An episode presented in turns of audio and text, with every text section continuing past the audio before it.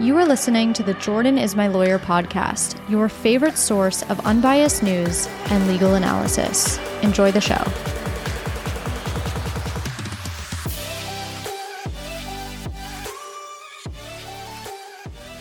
Welcome back, welcome back. Happy Tuesday. I have three deep dives for you today and six notable mentions. We're going to start talking about that $39 billion student debt relief program that President Biden just announced. The second deep dive will be about the House passing the National Defense Authorization Act, what it means, why it's far off from becoming a law, but at the same time, why it's causing some controversy. The third deep dive will be about Rex Heuermann, that man that was just arrested in connection with the Gilgo Beach killings. We're going to talk a little bit about him, the evidence that led investigators to him, and the charges that he is facing. And then, of course, we will finish with those notable mentions. Please don't forget to review my show if you have already. Thank you so, so much. Your reviews mean a lot, and I love reading them as they come through. If you haven't, you can leave a review on whatever platform you listen. Apple Podcasts actually lets you write a review, whereas on Spotify, you just rate it based on the stars. But nonetheless, a review is always appreciated. Another way that you can help me is by sharing my show with your friends, your family, your colleagues, whoever it might be that you think will also appreciate nonpartisan news or just simply needs nonpartisan news in their life. Word of mouth is really everything to us podcasters, so just know that it is very appreciated. Before we get into the stories, let me just remind you that yes, I am a lawyer. No, I am not your lawyer. Without further ado, let's get into today's stories.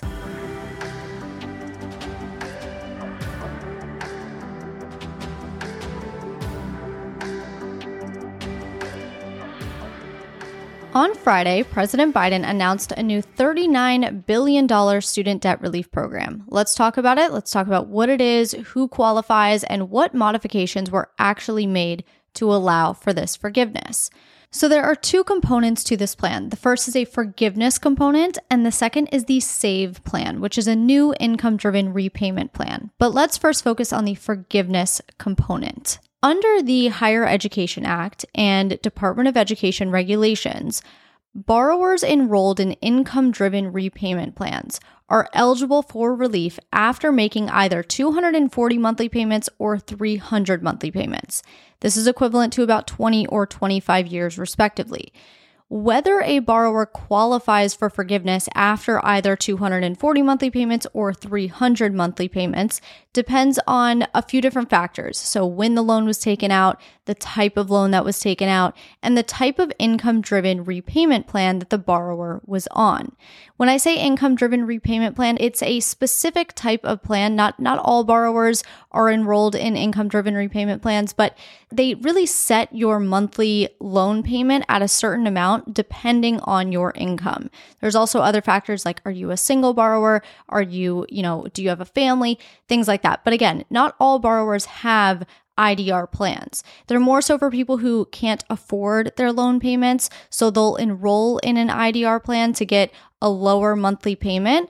But sometimes these plans actually create a situation where the borrower is paying back more in interest than they otherwise would have. So they're not always a great option. They're certainly not the best solution for everybody. But that's what an income driven repayment plan is.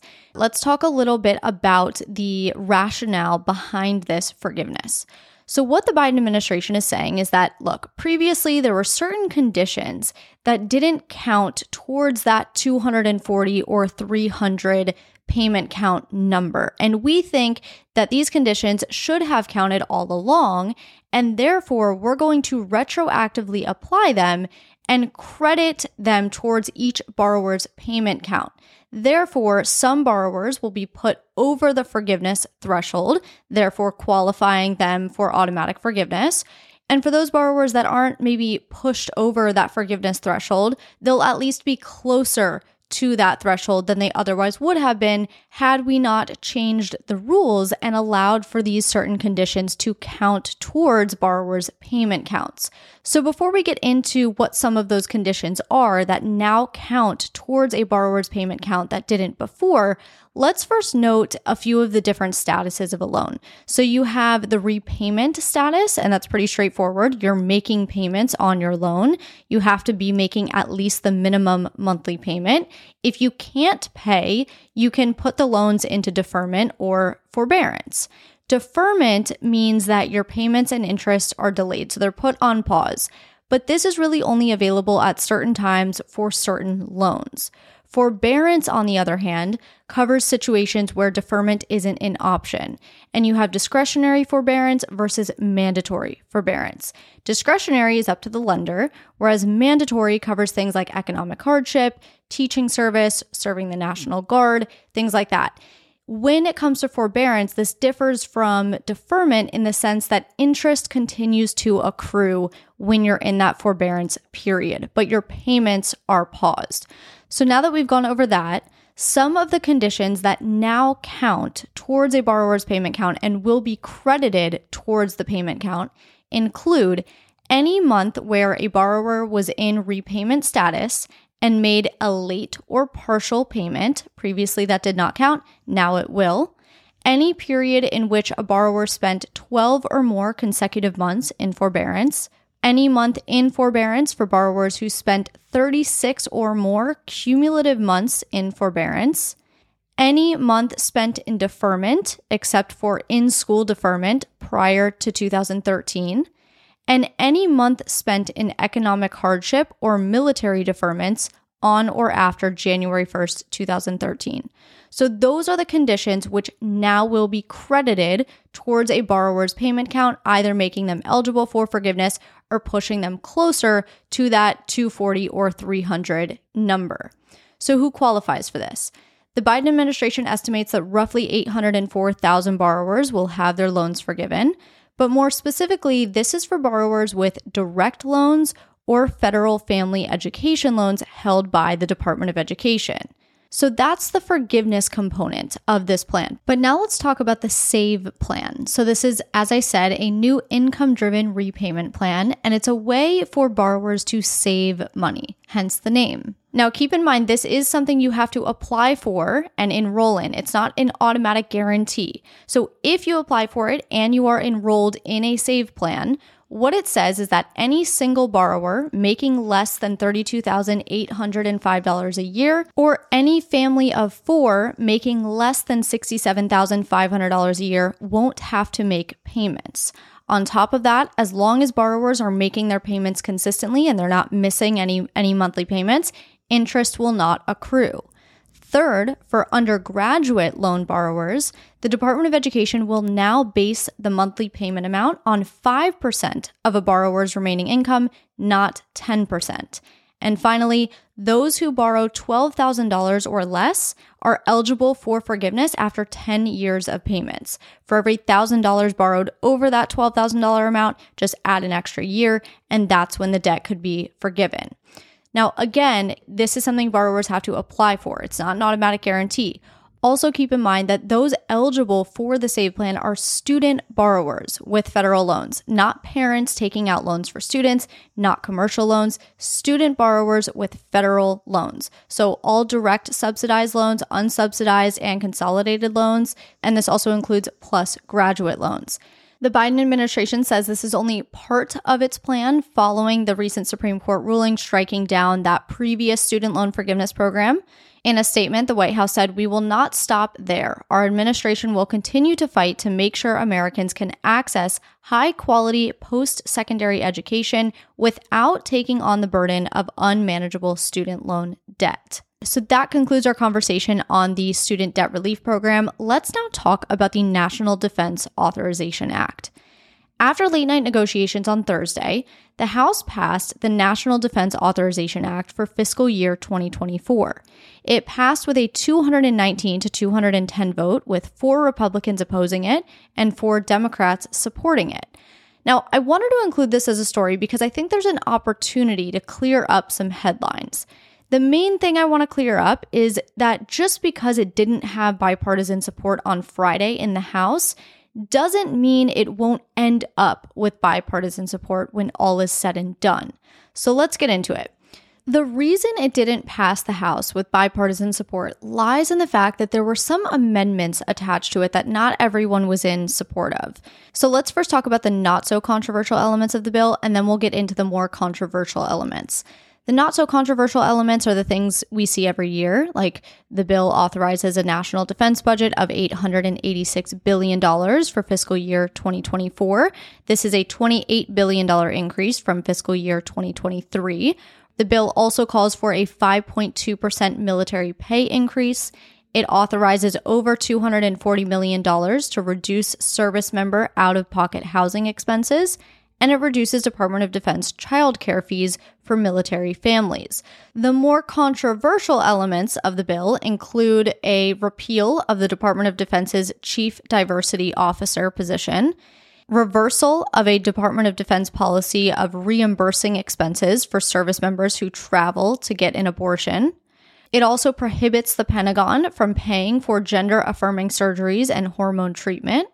It eliminates funding for drag shows, drag queen story hours, or similar events.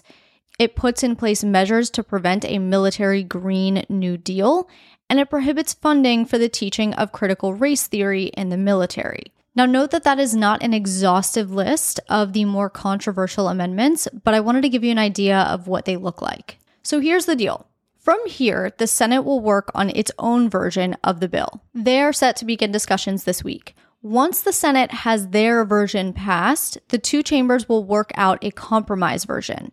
That compromise version will then have to pass the House and the Senate before it can be sent to the president's desk for a signature. Republican Representative Michael McCaul, who voted for these controversial measures, told CBS's Face the Nation on Sunday that he's very confident the act will be a bipartisan bill when all is said and done. And he, what he said was this he said, At the end of the day, this always ends up as a bipartisan bill. But there were certain policies, like, for instance, the Hyde Amendment since 1980 not to fund taxpayer abortions, our members felt was very important to put in there. I think that's one that will survive. And he reiterated that it's vitally important that we not politicize this bill. And again, he's one of the representatives that voted for these amendments. So even he knows that this bill isn't going to end up the way it looks right now. The overarching thought is that it won't be enacted the way it current, currently stands. This bill will look different in the Senate because the Senate is, you know, it's controlled by the Democrats. So it's definitely going to look different than the House bill does. And then they'll eventually have to find a place to compromise and it'll have to pass both the House and the Senate before it even eventually makes its way to the president's desk. And again, as Representative McCaul said, at the end of the day, this bill will end up more bipartisan than it is now.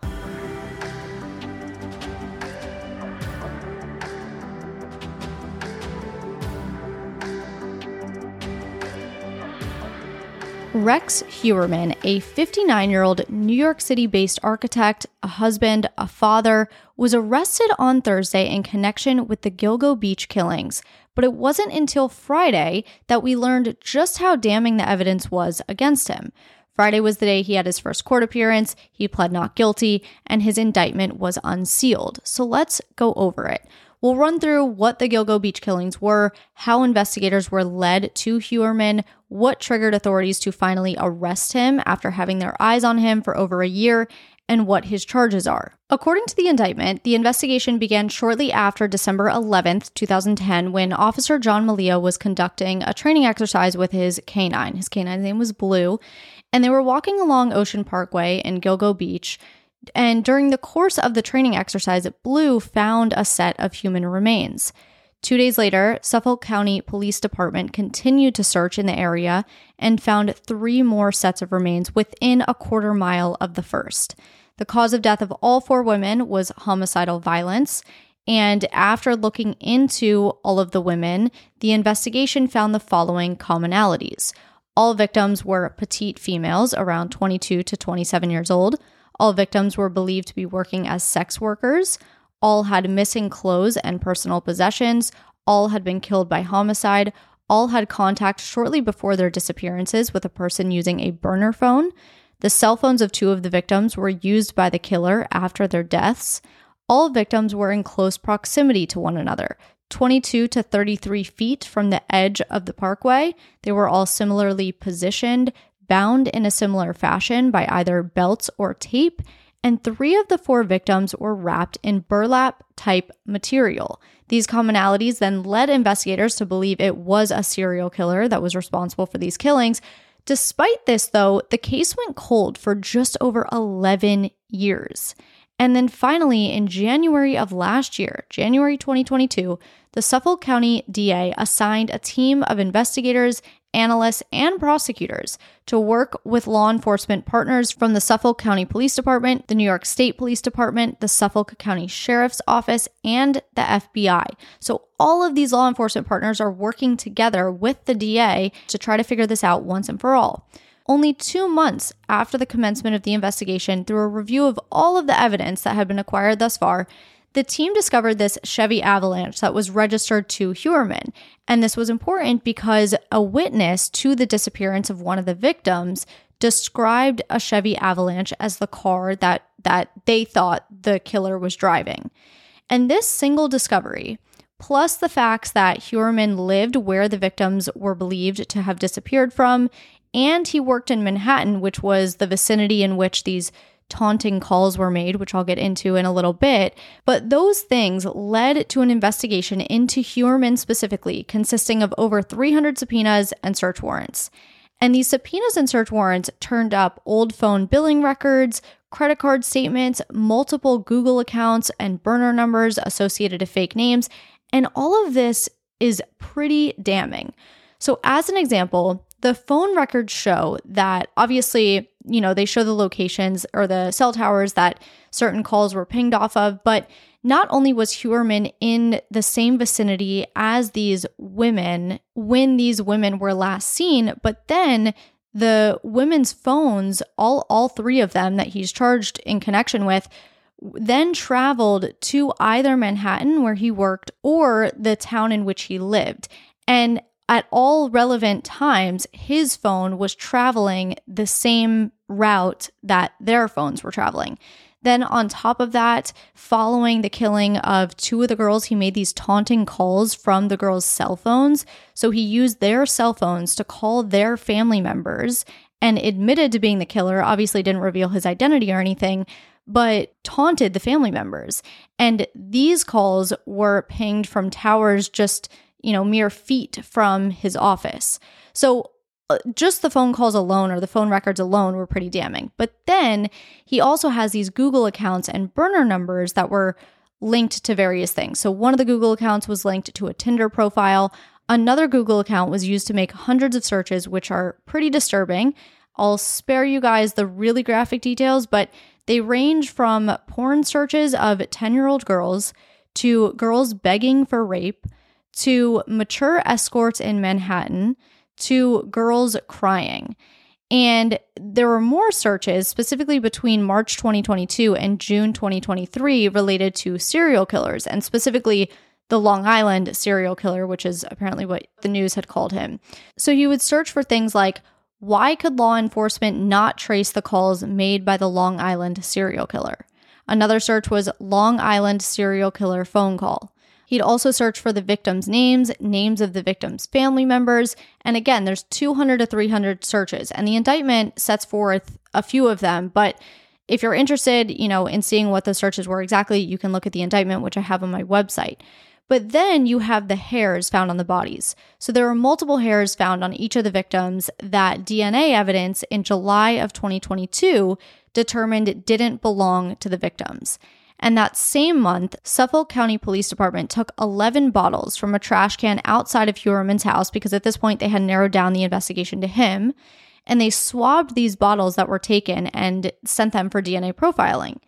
In February of this year, DNA testing concluded that one of the DNA profiles generated from the bottles matched the profile of the hairs found on the victims' bodies. And the, the DNA profile, it's believed to be Heuermann's wife However, his wife was out of town on the dates that each of these girls went missing. So it's believed to be her hair that transferred from his clothes. Then, just last month in June, investigators linked a male hair that was found on one of the victims' bodies by taking a pizza box out of the trash can outside of Heuermann's office on Fifth Avenue They sent the DNA in for testing and it came back that it matched.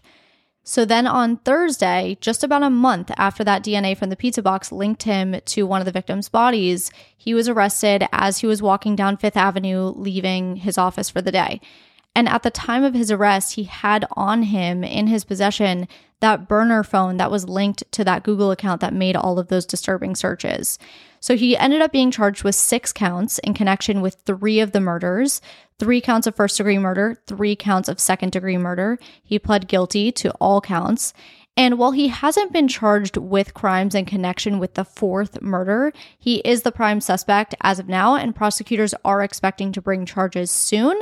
They just are trying to solidify the case. Again, that fourth victim we're talking about here, everything lined up with the other three. So they were bound the same way.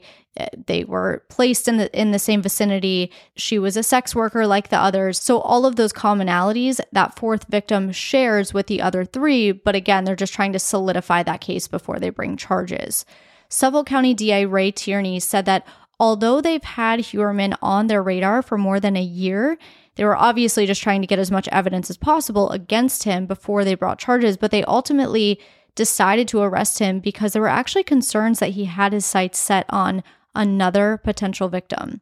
I do have his indictment linked for you on jordanismylawyer.com. If you're into this true crime stuff and you're interested in more details, feel free to take a look. You can get there by clicking the link in the podcast description that says sources can be found here, or you can just go to jordanismylawyer.com and find it there. That takes us into our notable mentions. The first notable mention is that the Fifth Circuit paused this order that restricted the Biden administration's communication with social media platforms. You may remember a few episodes ago, I covered this story about the district court judge in Louisiana restricting the Biden administration's communication with social media platforms when it came to moderating content. Now, why was this order entered? Well, this order stemmed from a lawsuit filed by Louisiana and Missouri alleging that the Biden administration had colluded with social media platforms to censor certain types of speech. So, speech surrounding the efficacy of masks, quarantine, the Hunter Biden laptop scandal, just bad things generally about President Biden and his family, things like that. Following the judge entering this order, the Biden administration appealed, as was expected. They appealed this to the Fifth Circuit Court of Appeals. And when they appealed, they asked the district court judge to put the order on hold while the appeal was pending. The judge said no, so the administration then asked the appellate court, who they appealed to, to put the lower court's order on hold. And what the appellate court said was okay, we'll put it on hold pending the appeal, but we are going to expedite this appeal and get it done with as quickly as possible. So that's where that stands. So as of now, the administration is not bound by the judge's order restricting its communication. It will be up to the Fifth Circuit to determine whether that order will be kept on hold for the duration of the lawsuit, or the Fifth Circuit can always allow that order to go into effect while the merits of the case are still being decided. The second notable mention is that Threads has been subpoenaed. So, this is kind of along the same lines as the previous notable mention, but following that lawsuit that was brought by Missouri and Louisiana, in February of this year, the House Judiciary Chair, Jim Jordan, sent subpoenas to five big tech companies demanding that they hand over any documentation and communication that they had with the Biden administration. On Monday, Jim Jordan brought Meta's new Threads app into the mix. So he sent Zuckerberg a demand, and what that demand said was this it said, Given that Meta has censored First Amendment protected speech as a result of government agencies' requests and demands in the past, the committee is concerned about potential First Amendment violations that have occurred or will occur on the Threads platform. There are reports that Threads will enforce Instagram's community guidelines, which resulted in lawful speech being moderated following pressure by the government. The letter goes on to say despite launching only 12 days ago, there are reports that Threads is already engaging in censorship. And if you look at the citations in that letter, what the report is citing to is, is from a user named DC Draino and he had posted quote we are live on threads and ready to expose biden's corrupt government and users who then went to follow DC Draino's account received a message that said are you sure you want to follow DC Draino This account has repeatedly posted false information that was reviewed by independent fact checkers or went against our community guidelines. So that's what the Judiciary Chair is using when it says there are reports that Threads is already engaging in censorship. This letter to Zuckerberg specifically requests all documentation be produced to the committee by July 31st at 5 p.m. And if you would like to read that full letter, I do have it, of course, linked for you on my website.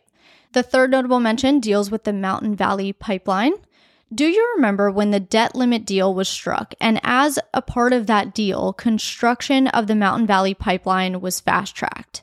So, the Mountain Valley Pipeline is a 303 mile pipeline that runs through Jefferson National Forest and is considered key to unlocking more gas supplies in the country.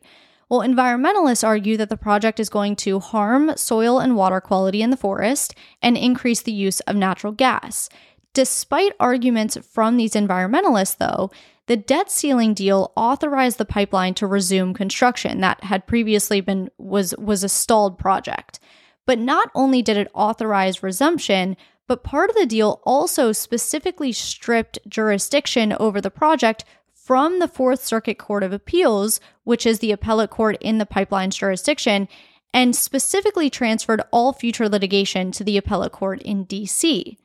On Friday, though, despite that, the Fourth Circuit halted construction. The Mountain Valley Pipeline, though, says the appellate court doesn't have this authority. So, for this reason, the Mountain Valley Pipeline has asked the Supreme Court to vacate or remove the appellate court's order and allow construction to proceed. And they specifically cite to the debt deal, arguing that the debt deal unambiguously deprives the Fourth Circuit of jurisdiction.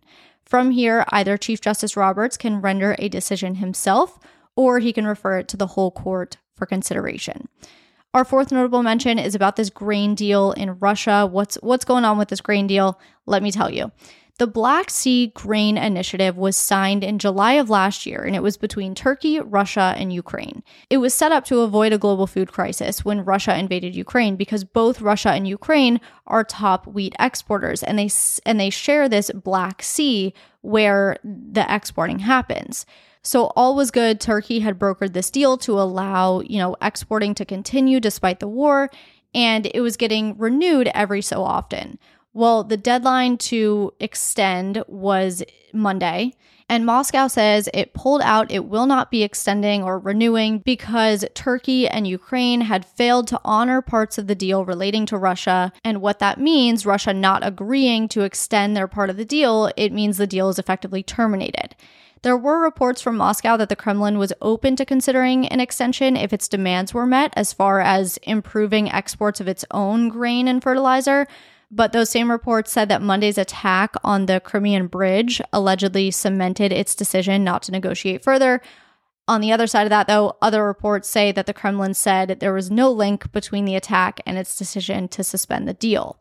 Until an agreement is reached or the war ends, Ukraine will have to export most of its grains and oilseeds through its land borders and other ports, which will essentially drive up transportation costs and pile further pressure on Ukrainian farmers' profits. Following the news on Monday that Russia is out, wheat prices jumped 3.5% and global commodity food prices rose but the increase was limited, which suggests that traders may not be anticipating a severe supply crisis, which is good news.